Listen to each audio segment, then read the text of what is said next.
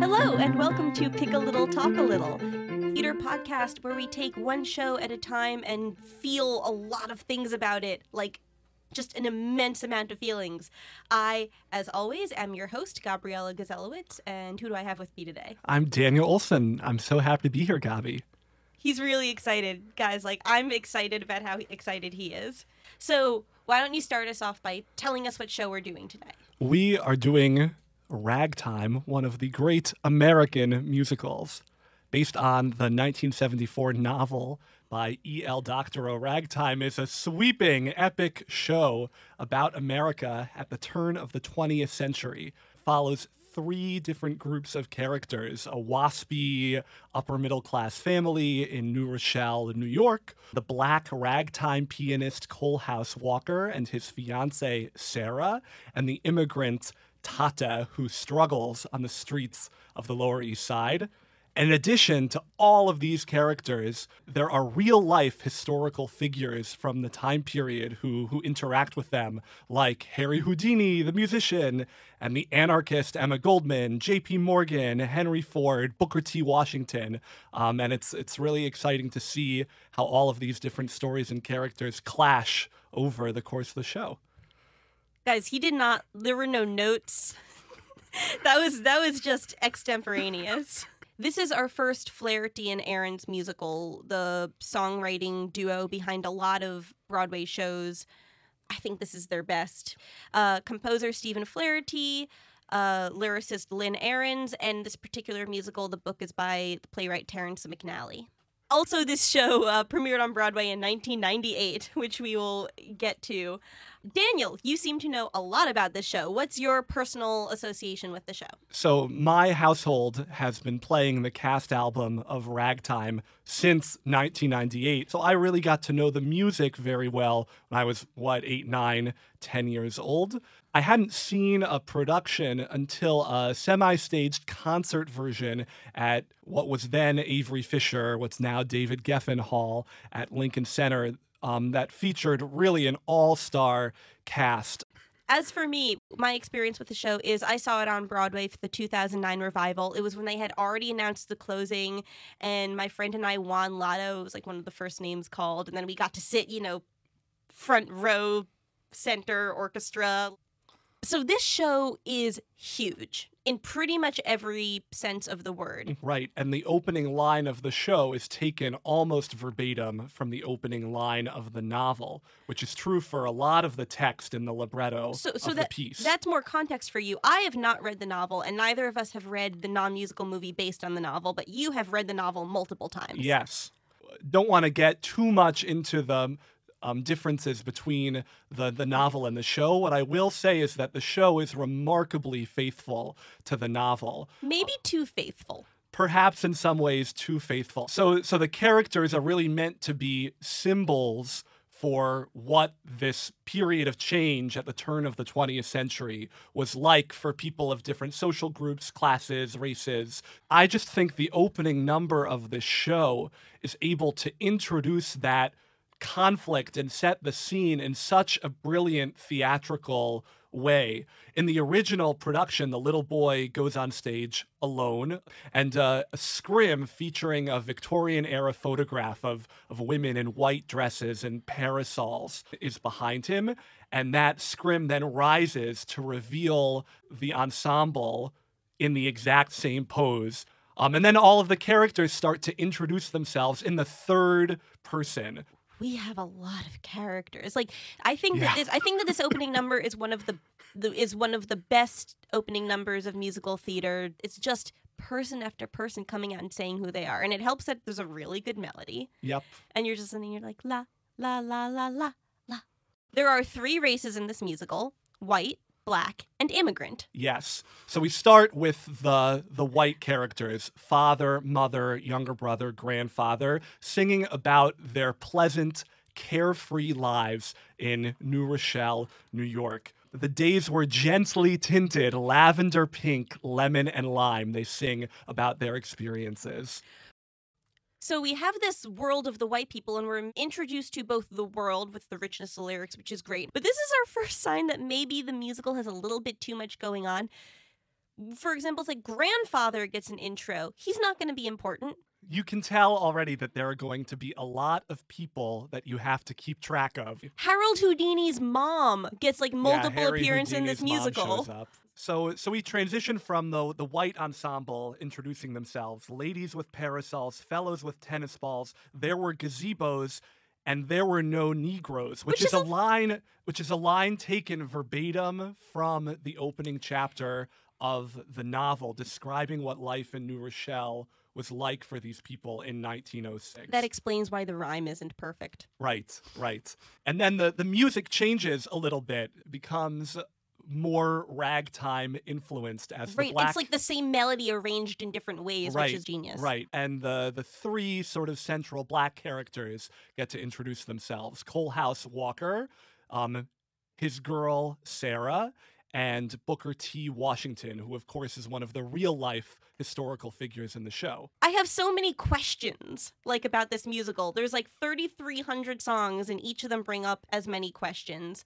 So anyway, the the historical white people are JP Morgan, Henry Ford, and Evelyn Nesbit, who's probably the celebrity in the show who you are the least likely to have heard of. but was the celebrity in American history who's, at least in the opinion of E.L. Doctorow and the, and the creators of the show, invented the concept of celebrity in the first place. Then we transition to our third group of characters, and the, and the music changes again. This time with clarinet and fiddle and much more of a klezmer sort of sound. I love it. Yeah, we're introduced to to Tata and the little girl, his daughter. Lea Michele of Glee fame played the little girl This in the was her original second Broadway credit. production of Ragtime. Yeah, we what- really should just retire the podcast after this because now we've covered, as far as I'm aware, Emma Goldman's uh, American musical theater appearances. Right, she's in she's in Ragtime and Assassins. Yeah. So now that these three groups of people have been introduced, there's a really wonderful tense moment in the introduction where just music is playing and there's a sort of dangerous dance where people from all three groups are sort of wandering around the stage and come into accidental confrontations with each other, but that tension about what it means to be living in a diverse America at the turn of the 20th century is already present from the very first song. And we get into the actual plot. So, mother and father, the white couple from New Rochelle, are saying goodbye because father is going to go explore the North Pole with Matthew Perry. Um, so father is preparing to go to the North Pole, and mother sings a short song about how she's kind of nervous about being left alone. She doesn't really know how to live her life without father's support. Yeah, the song's called Goodbye, My Love, and it's perfectly nice. Yeah, but transitions immediately into what I find to be one of the best production numbers Yes. in the piece. Yes. called Journey On, where father is on the boat and simultaneously the rag ship that Tata and his little girl are on is going towards New York Harbor as they immigrate to the United States. Um, and both men have the opportunity to sing about their their hopes and dreams, their assumptions about the person who's standing on the, the deck of the other boat. And then of course Mother comes in at the end to to make it, I think, one of the great Broadway trios. but it's it's lovely. And also it is a spoiler alert for the end of the musical and this episode. Uh mother is going to end the musical married to tata so it is a little bit weird that it's the three of them singing. It's sort of weird coincidence number one This idea that, in spite of all of the differences that exist between different groups of Americans, the show has this sort of optimistic take that that in the end we're all American and we're all a part of this this national project. Then we transition into Evelyn Nesbit's one big number in the show, where she talks about how she became a vaudeville star.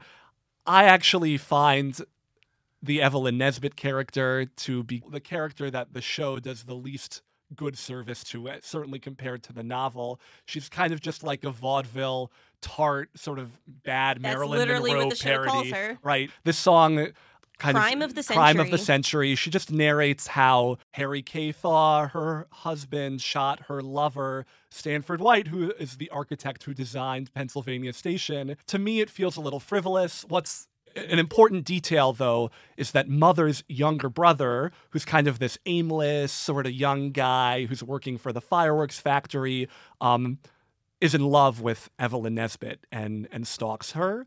And at the end of this production number, she sort of rejects him, leaving him aimlessly searching again for some meaning in his life, which will be important later on in the show. Yeah, Crime of the Century, it doesn't serve an important purpose. It's not a really good song. I enjoy it anyway. Yeah, it's Like, definitely fun. So this is where the show gets dark, and it's just dark from here on out. Right, kind of the inciting action of the show happens during What Kind of Woman? So Mother's in New Rochelle, and there is a infant boy, a little African American boy.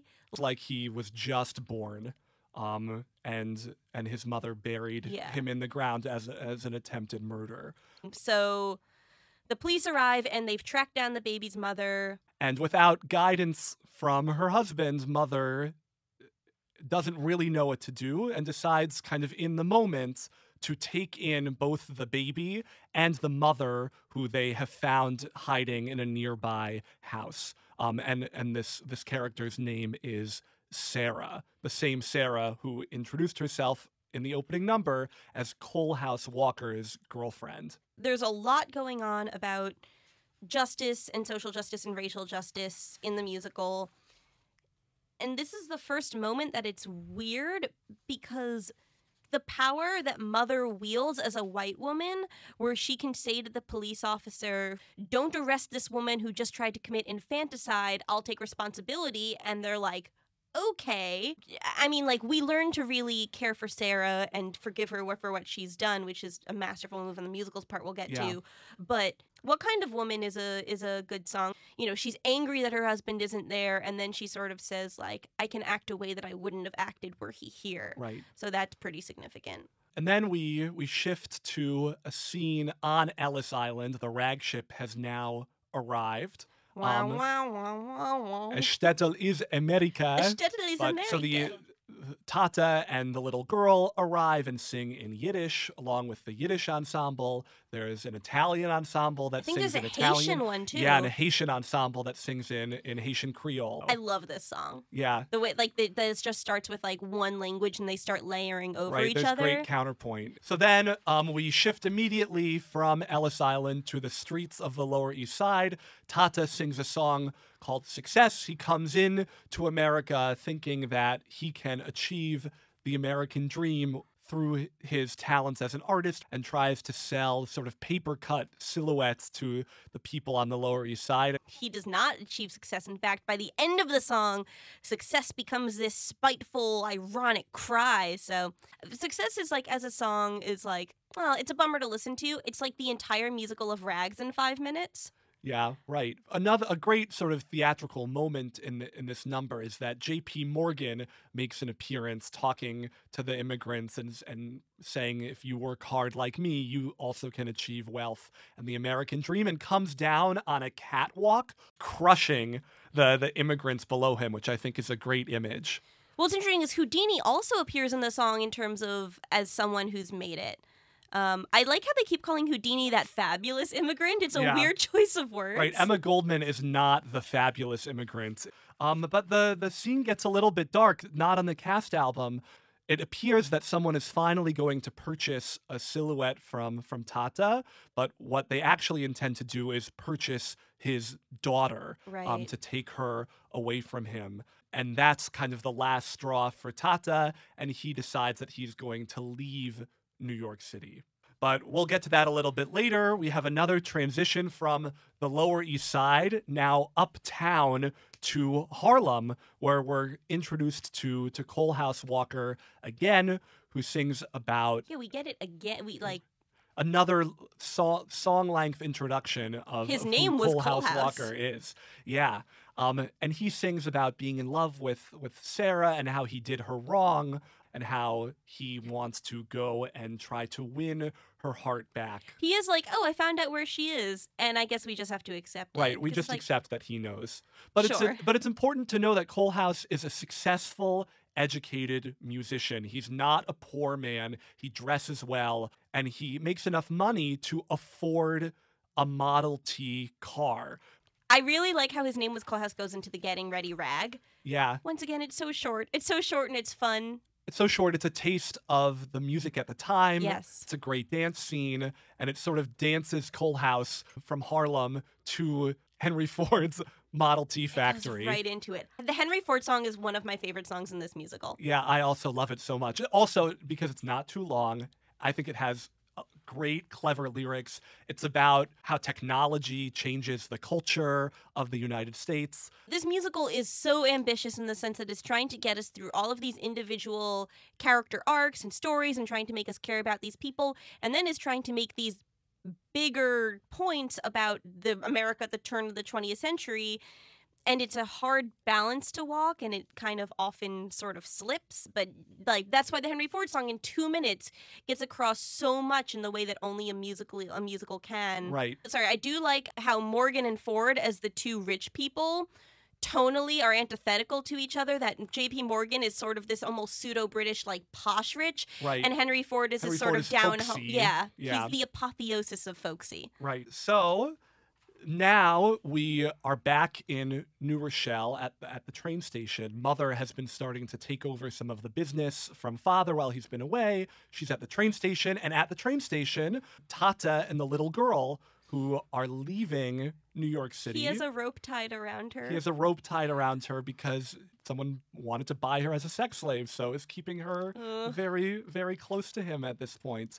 This encounter at the train station in the book between mother and the little boy and Tata and the little girl is one line in the novel, and they turn it into a really pleasant, I think, production yeah, number yeah, it is here. a pleasant song. Also, the little boy's name is Edgar. Like mother, we never get her name. Her younger mother's younger brother, we never get his name. Father, we never get his name. But every now and then, there's, they're talking about the little boy, and they're like, "Hey, Edgar," and I'm like, "All right." Right, and the little girl or Tata don't have real names either. Just the little boy is Edgar.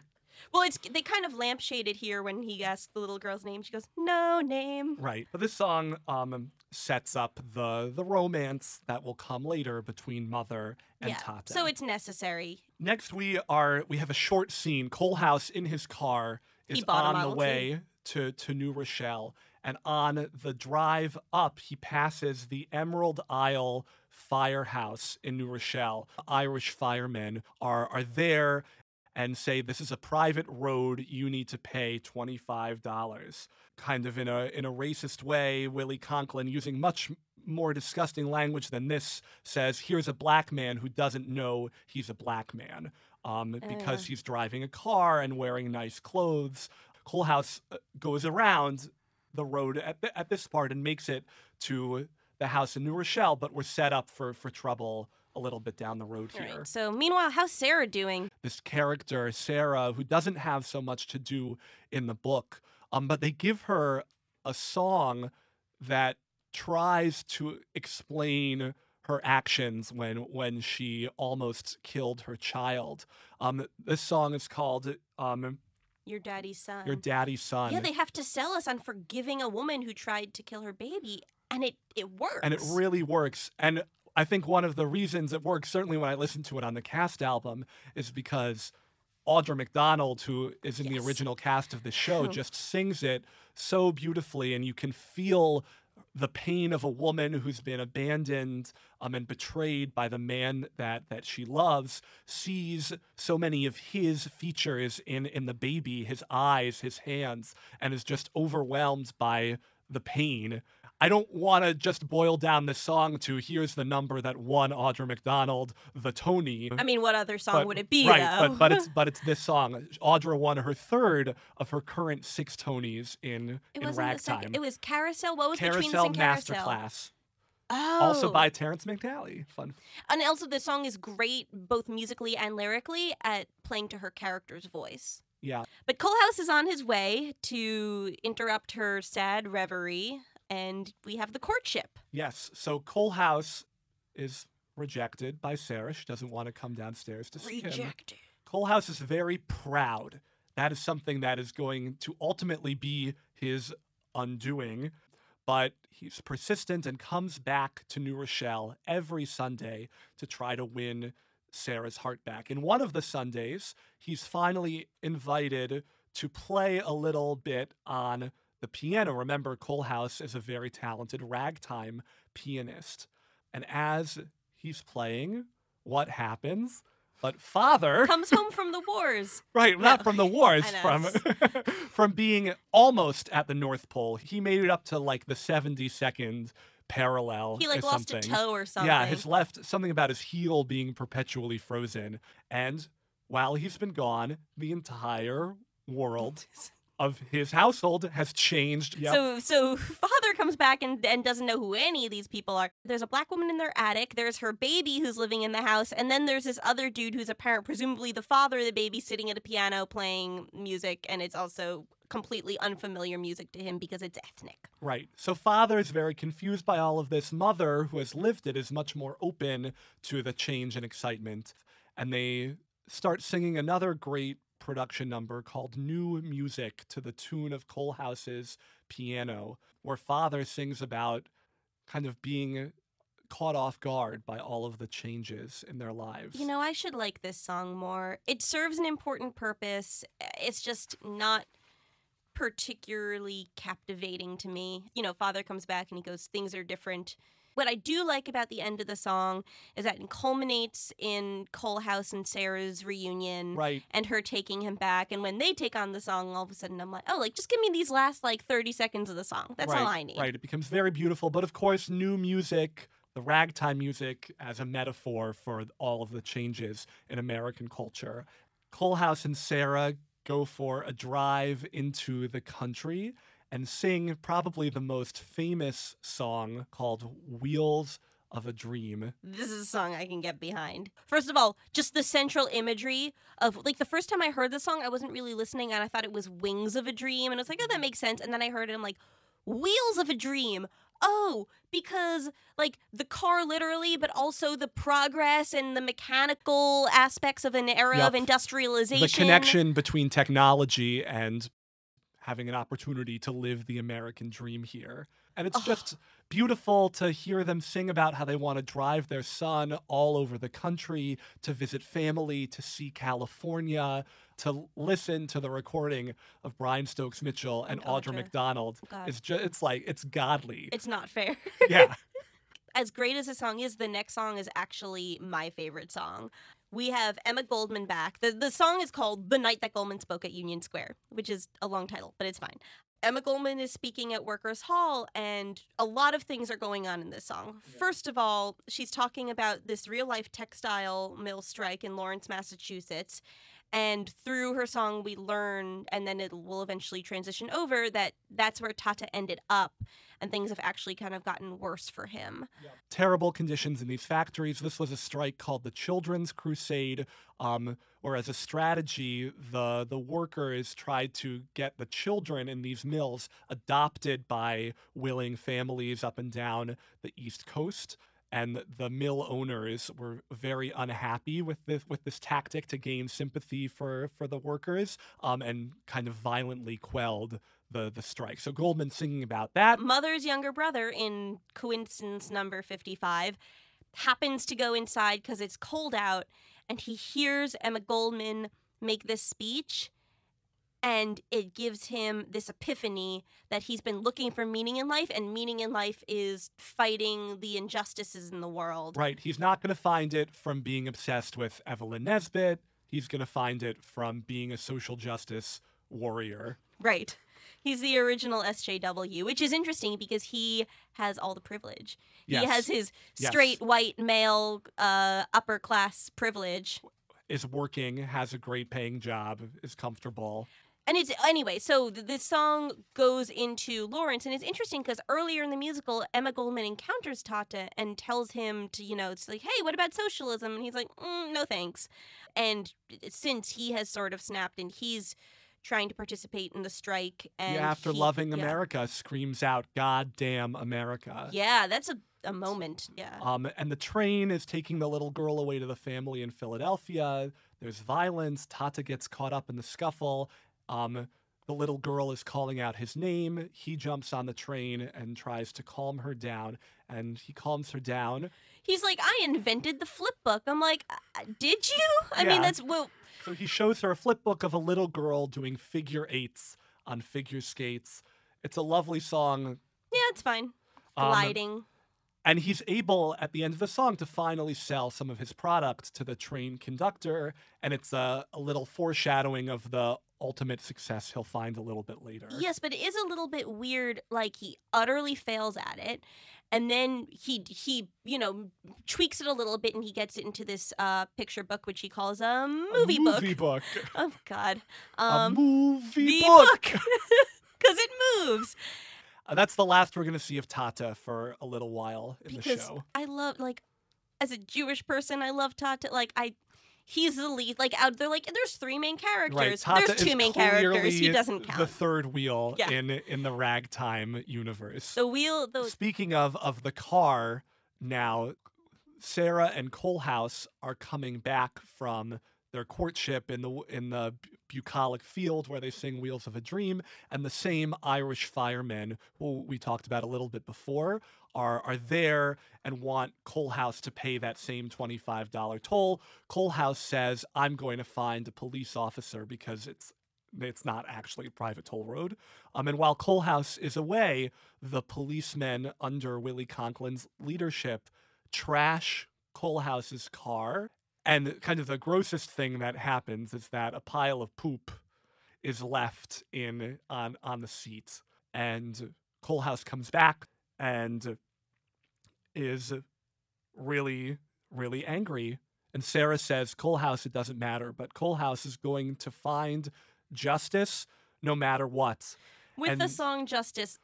Um, Yeah. Can you explain to me Coalhouse's logic that in the song Justice, when no one, when he tries to complain and get justice for his destroyed property and no one listens, that his response is, I'm not going to get married. I'm not going to get married? Yeah. Like, why is he taking it out on Sarah? Right. So he tries all these different avenues. Father and mother try to get involved. He goes to a white lawyer who turns him down. He goes to a black lawyer who says that there he has bigger fish to fry. I wish the book had something more to reveal about Coalhouse's decision in this moment, but it doesn't. If you look back to Wheels of a Dream, he had this grand vision for what their life as a couple was going to Mhm. be, and it really centered around the car. Coalhouse is probably the most complicated character in the show, um, in that you want to root for him so much, and he faces injustice, and yet makes really questionable decisions Stupid decisions. this is the first one and then makes many more in in act 2 but but Sarah is devastated Sarah, the best part of this song is Sarah at the end actually has a moment of anger. She's singing like um, a, a sort of reprise of Wheels of a Dream where she says, You know, we had this vision together and I know that you're capable of great things, but like, what are you doing? right so Sarah decides to take things into her own hands and in a sort of naive way thinks that if she gets the attention of the vice presidential candidates For the Republican, like, what is she thinking? Right. Another callback to Assassins. Everybody in America is kind of on edge because William McKinley had just been assassinated by by Czolgosz. Everyone's just like really on edge and tense. And Sarah runs up to the president and says something like, We got a son, and is holding up her hand to try to get his attention. Someone says that woman's got a gun, and the Sarah is then beaten by people in the crowd. Wikipedia says it's J.P. Morgan. Right. It also the script says JP Morgan. That's not the case in the book. I actually find that a very questionable choice that the musical makes. I feel like they were like, he hasn't done anything yet. Yeah. Um and she's beaten and and dies from the from the beating. It's a very very sad the funeral number that that follows called A Day of Peace. Well, till we reach that Till we reach that day, you're right. So it's our finale act one. It makes sense as a finale act one from a dramatic standpoint and from a musical standpoint.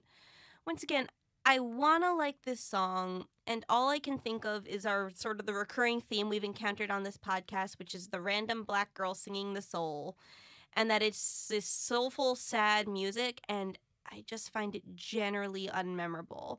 But what, what I think is most powerful about this number, when when the characters sing, it will happen again and again and again and again. And you think about all of the unarmed black people who have been killed. Um, I think the song is still tremendously relevant.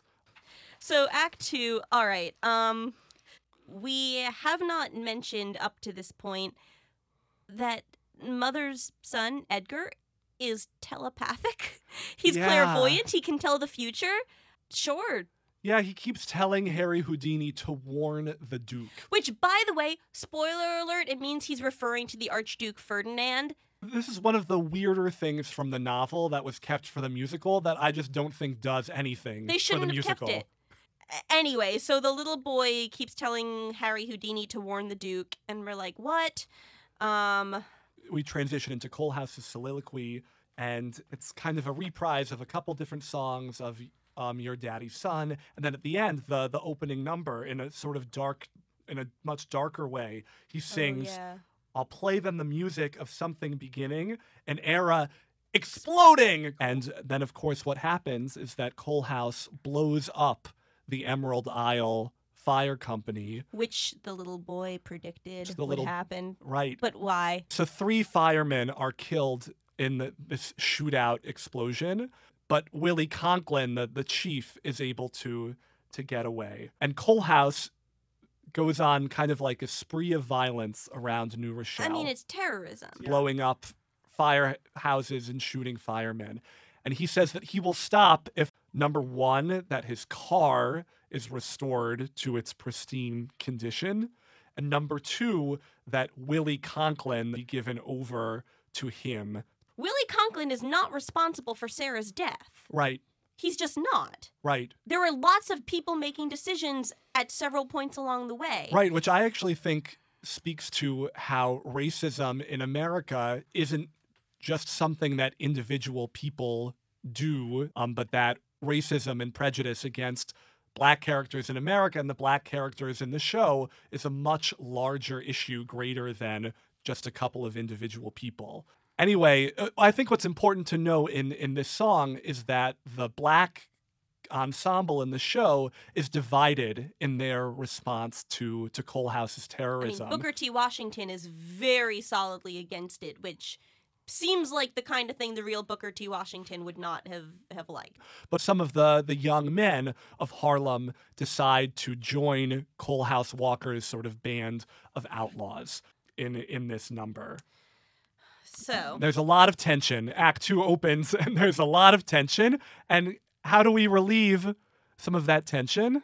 baseball! Baseball. Well, I mean, there's also um, tension going on in the White New Rochelle family, partly because they have Coalhouse's baby. Yep. Because he's just kind of left his baby. Well, father and mother's relationship really is starting to fray, and father has also been neglecting the little boy. Anyway, they go to the baseball game. Father assumes that the that the game between the Giants and the Braves at Polo Grounds is going to be just like when he used to play baseball on the lawns of Harvard. But of course, the baseball game is a melting pot of all sorts of different immigrant groups using bad language, calling each other ethnic slurs.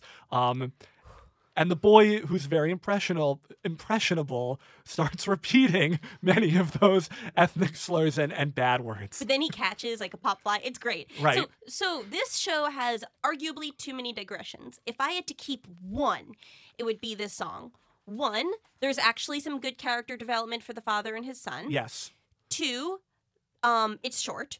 Three, it's really fun and just a good song. It's really fun. And four, it actually gives us the comment like they've been trying to make all this big commentary about what it was like in the United States, particularly New York at the turn of the century. And this song delivers it in a really digestible, fun way. yep. Well, so we have we have Fire in the City, which is Coalhouse is continuing to go on his rampage. And Coalhouse declares himself the president of the provisional American government in this Oh, song. no. My entire notes for this song were just oy vey in capital letters. Yeah, Well, that- it was it was Coalhouse Soliloquy was oi, Fire in the City is oy vey. So the stakes at the tension is also, despite the trip to the baseball game, Still there. still there. So, So baseball game isn't enough for the family. They really have to get away, and they decide to go to Atlantic City. And there's a nice song that Evelyn Nesbit and Harry Houdini kind of participate in, um, describing both sort of the peacefulness of Atlantic City in contrast to the violence happening in New Rochelle, and also sort of how their own careers have gone since we last saw them in Act One. and also it's a good sort of little parody of music of the era. Yeah, you know, sea and salty air. That it's just sort of like little like jingle of like, let's go to Atlantic City, darling. Um, There's a small reprise of, of new music that father that father sings. Oh yeah. Um, the original um, from Act One goes like this: Where have I been? How did we change? Caught in this strange new music. So you can hear how each of those three lines are different melodies from each other. But in the reprise that father has, it goes like this Where have I been? How did we change? The same line repeated twice, which I think is a nice sort of musical way to demonstrate father's, as a character's, inability to change with the times. We're gonna go leave Coalhouse for like Right. half an hour, And and the it's like, Atlantic City digression takes a lot of time out of the show in Act Two, but it does allow us to get reintroduced to someone who we left behind, named the Baron Ashkenazi. which I like when I saw this on Broadway. When he when we hear the name, I laughed really hard, and no one else laughed. Um, but of course, the Baron Ashkenazi turns around. It's Tata. It's Tata who has now made it as a movie director. It's a patter song. A patter song singing about how Buffalo Nickel Photoplay Inc. singing about how he became this director and About turned how his he movie books invented movies. Yeah. but it allows Mother and Tata to to reconnect and they have a little flirtatious moment where Tata asks her if anybody would buy a storyline where a woman left her husband to be with a butcher. But their their kids are getting along nicely and playing on the beach, and they sing "Our Children." The Wait. first of the anthems of Act 2. There are lots of anthems. But this is the least good anthem. Yeah. At the end, he makes a little speech to her about that he is Tata, not the Baron, and I think it's a very moving speech. But how's Coalhouse doing? Well, Coalhouse is about to get some some help from an unexpected place. Mother's younger brother, who we know became a little radicalized by Emma Goldman in Act One, is looking for Coalhouse Walker to join him. And the people of Harlem, who he asks where Coalhouse is, are very skeptical of his presence.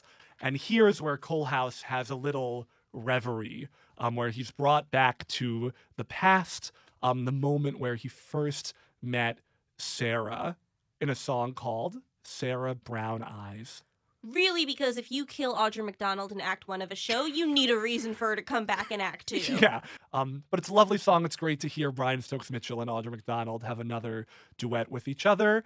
The reverie ends, and Coalhouse is introduced to Mother's younger brother. And there's another. Ah, hi, my name is Mother's younger brother. right, he says. right, right. But we get an, a great trio where Emma Goldman actually comes on to narrate. So I think he wanted to say is the uh, one of the best uses of a historical figure in the show. Emma Goldman's presence as the bridge between Coalhouse and Mother's younger brother in this song is really good because she's the she's the one who's been the social justice warrior. Judy Kaye sings so beautifully in the, in the cast album of this number. I love her so much. Anyway. Um, and of course, he wanted to say is about Mother's younger brother wanting to make grand statements about justice. But but the only thing that Mother's younger brother can bring himself to say is what?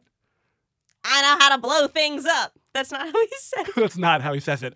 In a very sort of foreboding way, that in this moment, Mother's younger brother joining Coalhouse's band for a moment erases the racial distinction between the two of them, which you can question, but that's how Mother's younger brother at least feels about the situation. Shift to Atlantic City, where we hear that Coalhouse's band of men has upped the stakes even more by taking over the Morgan Library in Midtown and lacing the entire thing with explosive devices. Other is called back to New York from Atlantic City in order to try to help deal with the situation. They get into one sort of final fight, and Father sort of says, when this is all over, maybe we can go back to how things were before in our lives and in our relationships. Father says, I love you. Mother just says, be safe. And he's off. So it's it's frustrating that she has this really strong song that we're going to get to that she doesn't sing to him. But anyway, but we have Back to Before, which when I say is uh, is the best written song in the musical, I mean in perfect like traditional musical theater song where it's like verse verse key change bridge come back down at the end Yeah. but I still think it's exquisite in lyrics, in the imagery that it uses. And it's just mother saying, hey, I haven't been my own person. I can make decisions in my life. I don't need to let my husband decide everything for me. anyway, so, So now we're back in New York City. The district attorney is trying to deal with the situation at the Morgan Library. Father arrives, and Father has the suggestion to bring in Booker T. Washington to speak to, to Coalhouse. And at first, Coalhouse doesn't listen. Washington says, um, had you been ignorant of the tragic struggle of our people, I could have pitied you this adventure. But you are a trained musician, an educated man. And Coalhouse responds, It is true, sir, but I hope this might suggest to you the solemn calculation of my mind. I love how he says that. Anyway. We are both men of color who insist on the truth of our manhood and the respect it demands. Even though we like Coalhouse, at no point are we sympathetic to what he's doing. Right. Like Emma Goldman says, I deplore acts of violence. We deplore Coalhouse's acts of violence. Well, it's interesting because Emma Goldman says, I deplore acts of violence, but I applaud him like taking the Morgan Library and striking a blow to capitalism. Right. But the song between Coalhouse and Booker T. Washington is Look What You've Done. Booker T. Washington has a great baritone. I wish we could hear more of in this show. So what what what is it that Booker T. Washington says to Coalhouse that finally convinces him to not blow up the library? Well, he says this whole time you're saying here that white people are dictating what justice is and the way we live our lives, but you've left your son and he's going to be raised on white men's truths, is what he calls it, Yeah. which is such a line. And that's what convinces Coalhouse ultimately. Right. So Coalhouse comes up with a plan that will allow his men to leave the library safely. I'm confused because um, Booker T. Washington is like, I promise you, you're going to get a trial. You're not go. You're going to come out of this alive. And and I mean, Coalhouse doesn't believe him, but Booker T. Washington even goes like, I am their emissary. I'm not their fool. And it's like, but We'll get there. I- This is part of the sloppiness in the adaptation from the book to the show. okay, Coalhouse says that this is what he's going to do. The men at first don't want to hear that. They want justice. They want to go through with the plan. And Coalhouse is eventually able to to quell that by singing the the last of the anthems in Act Two of. Ragtime. But it's a really, It's a good really end good on. one. the name of the song is Make Them Hear You. He never hits the R in the end of here. It keeps being I'm listening. It's so annoying listening. Make them make them hear you. Right. Anyway, But the power in the song, Right. what is Coalhouse saying? Your power doesn't come from violent actions. Your power comes from telling your story of injustice. this is a 180. I'm not sure I buy. I mean, it, the same thing happens in the book. So, in in spite of whether or not it's plausible, that also stands on its own outside of ragtime. It's just Oh, a, it's a yeah. brilliant, a and brilliant and this song. is a song that that I think of in terms of stuff that's going on today. Yeah, You know, then will just be, justice be demanded by 10 million righteous men. It kind of took the easy way out where it's like violence isn't the answer, getting people to listen is the answer. There are lots of people today who very strongly disagree with Booker T. Washington's methods 100 years ago. Yep. At this moment in the musical, it seems like that sort of tie up in a beautiful bow. I actually think what happens right after the song does express some more ambivalence about whether just peacemaking is ultimately going to achieve justice. in the Spoiler world. alert: Coalhouse's son is going to be raised by white people. So Coalhouse, after the song, is able to successfully get his men out of the library. Father, father steps up. right. He comes in to be a hostage. He's father, despite his arguments with mother, really in the last in the last act is very helpful. does the right thing. When it's just Coalhouse and Father left in the library, Coalhouse asks Father to tell him about his son, which which Father does a little bit. It's, it's Who's also really- like Coalhouse the third, right? Right, who becomes Coalhouse the third. As soon as Coalhouse steps out of the library, this happens With off his stage with his hands up. He is immediately shot by the waiting policemen outside of the library and is killed. In the book, it's implied that it's suicide by police. In the musical, it's not, which I think underscores the point that the quest for justice for African Americans in the United States in the 20th century is still not over. Instead, it just sort of leaves you being like, wait, I thought they just worked this out. What's going on? It's a very powerful point when we sit here and unpack it after the fact. When you're watching it on stage, you're not saying, oh, maybe the peaceful way is not the best way. You're just going, like, oh, that's not fair. Wait a second. tragic ending. Father is left alone, saying no on stage in the same way that Coalhouse said no to Sarah's death at the end of Act One. So Finale! finale, Which is poignant, I guess, poignant, um, similar in structure to the opening number. in the sense that everyone gets one. It's like Yeah. grandfather dies. Right. It's like, Every every character, major to minor, gets a third person sentence about what their character is up to. There's a great line though from the little boy, the era of ragtime had run out as if history were no more than a tune on a player piano. Some of Doctorow's best prose. Mother's younger brother runs off to join the Mexican Revolution. all the historical people, all the historical stuff happens to them. right? Emma Goldman gets deported. Booker T. Washington um, talks about the Tuskegee Institute becoming a major center of higher learning for African Americans. Evelyn Nesbit talks about falling into obscurity and losing her looks. Finally, this like weird thing with Warren the Duke comes back with Harry Houdini. Oh, he was doing a trick when the at the same time the Duke was shot. I'm like, he was doing tricks all the time. It's like, what if he'd been eating breakfast when the Duke was shot? Oh my god. They're like, this is the payoff for Edgar being psychic. No. Yeah. World War One begins, and father ends up dying on the Lusitania, which was Co- kind of co- convenient. Yeah, it's like a convenient coincidence number. because it means that for mother to actually make independent choices in her life, she doesn't actually have to like Do anything. do It's like, anything. hold on, guys. It's like 1915. We can't have divorce. It's like, oh, father died, and then she's like, mother wore black for a year, and then it means I'm free, and we're supposed to be like, yay. But it's like, we just spent the last 15 minutes actually finally growing Right, to respect Seeing father. father do something, and for Coalhouse, um, that was very powerful. And then he like dies, and mother has her happily ever after moment with Tata, who she then marries. Um, and and the final image that we're we're left with in the show um, is very aspirational for a vision of America. Aspirational and also not necessarily ideal.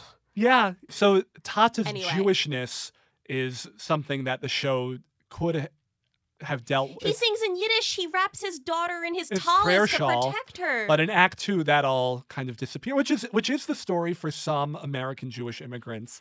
But, Um, but since these are stories writ large, I don't know. right, because it's allegorical and meant to represent America. And then Jews Maybe you want a invented the little more. movies and stopped being Jewish. Right.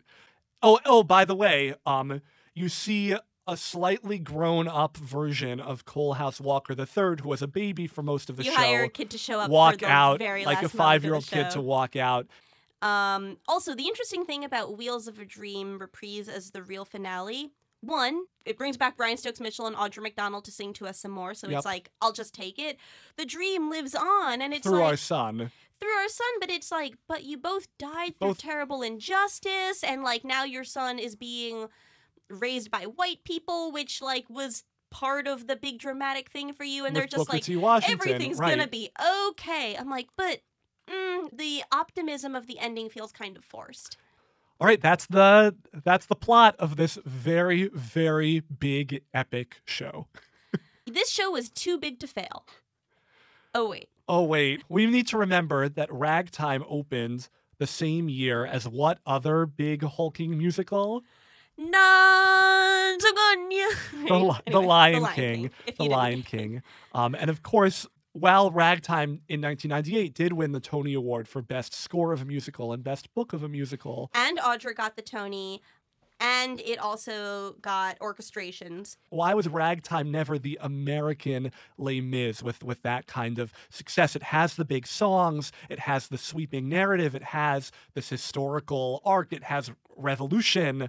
Um, and I, th- I think part of the reason might be the cynicism that underlies a lot of the show, and that certainly underlies the Well, the novel. Also, can you do something with that sort of scale and also nuance? And Ragtime does maybe the best job of that you could do, but ultimately, you know, shows like Les Mis Right. sacrifice. sacrifice Nuance, subtlety. yeah, exactly. Yeah, Les Mis is anything but subtle. and Ragtime tries to really have you see it in lots of different ways when it comes to Coalhouse and father and mother. And Ragtime is is just too dense. It gets weighted down. Right. And I love it, but like it's much easier to just sit there and listen to the songs you like. Yep. So let's start with what is your least favorite lyric from this musical? Probably from the the crime of the century song. Mm. The crime of the century, crime of the century, all for a youthful fling, fortune, fame, and a ruined name, and now I'm the girl on the swing. So, whatever, the rhyme's fine, the rhythm works. The reason I don't like it is because it simplifies the complex character of Evelyn Nesbit into the novel into just this like vaudeville girl who's who doesn't really have any more depth or seriousness to her. But for so a lot of those music the lyrics I didn't like were inoffensive. So the most offended I managed to get um, was was from our children. Children run so fast toward the future from the Yeah, yeah, I was also thinking about that Like- one for a least favorite. It's like Yeah. this song is too long. This song shouldn't be here. And, fact here's a tautology. right, and let's repeat it several Yeah. times. What's what's your favorite lyric? Can I can I have two? All right, they're both from the opening number. you can have they're two. both from the opening number. Okay. Um, one is, and there was distant music, simple and somehow sublime, giving the nation a new syncopation. The people called it ragtime. I just think that is a perfect encapsulation of what this show is about. And then my it's it. totally from from the book. I'm really glad they kept it. Emma Goldman say, says after Evelyn Nesbit is introduced, um, and although the newspapers called the shooting the crime of the century, Goldman knew it was only 1906, and, there were 94 years to go. Wee! Goldman says, and I just right, and I just love that because um, also the show isn't just about 1906, isn't just about these people. This is a show about America, um, the whole century. So, Gabi, what's your favorite lyric in the show? Um, I ended up going with from He Wanted to Say, which is a song I often skip, um, with Emma Goldman and Coalhouse Walker and younger brother singing in parts. Two men meeting for a moment in the darkness, one turning from, one waking to America. Mm. Is the lyrics that always get me are the lyrics that are moving and are also doing a lot with doing a little. So I mean, it's like the little thing that turning from and waking to, like those four words are enough to get across so much. Is that Coalhouse? It, it- we have the little things with Coalhouse turning from America, Right, he that had that American dream. and he's rejecting it. I love it. Whew. Um, Daniel, thank you so Oh, much. Thank you, Gabby, for having me. I love your podcast, and I'm so thrilled to get to be a guest on it now and to talk about one of my favorite shows. Is there any place on social media you would like people to find you? Yeah, you can find me on Twitter. My handle is DA underscore Olson, O L S O N.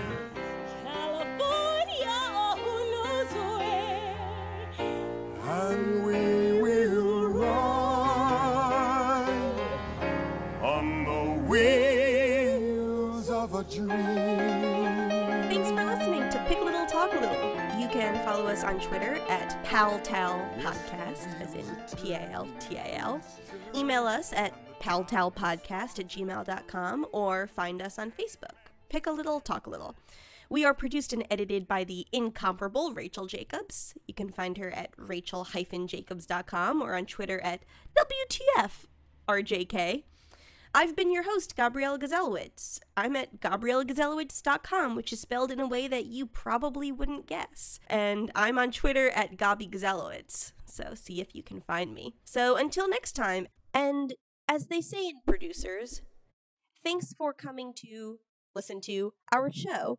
Sad to tell you, we got to go. Grab your hat and head for the door in case you didn't notice. There ain't any more. If you like our show, tell everyone. But if you think it stinks, keep your big mouth shut. We're glad you came, but we have to shout. Adios, au revoir, wiedersehen, ta ta ta. I get lost. Get out. Know that at a lot of bar and bat mitzvah parties, it's become traditional to have a musical montage slideshow about the kid. And one of the songs during my bar mitzvah montage was um, the great duet ballad from Ragtime, Wheels of a Dream. Um, and during the the lyric, um, they were more thinking about the beauty of the song and not necessarily the tragic arc of these characters' stories.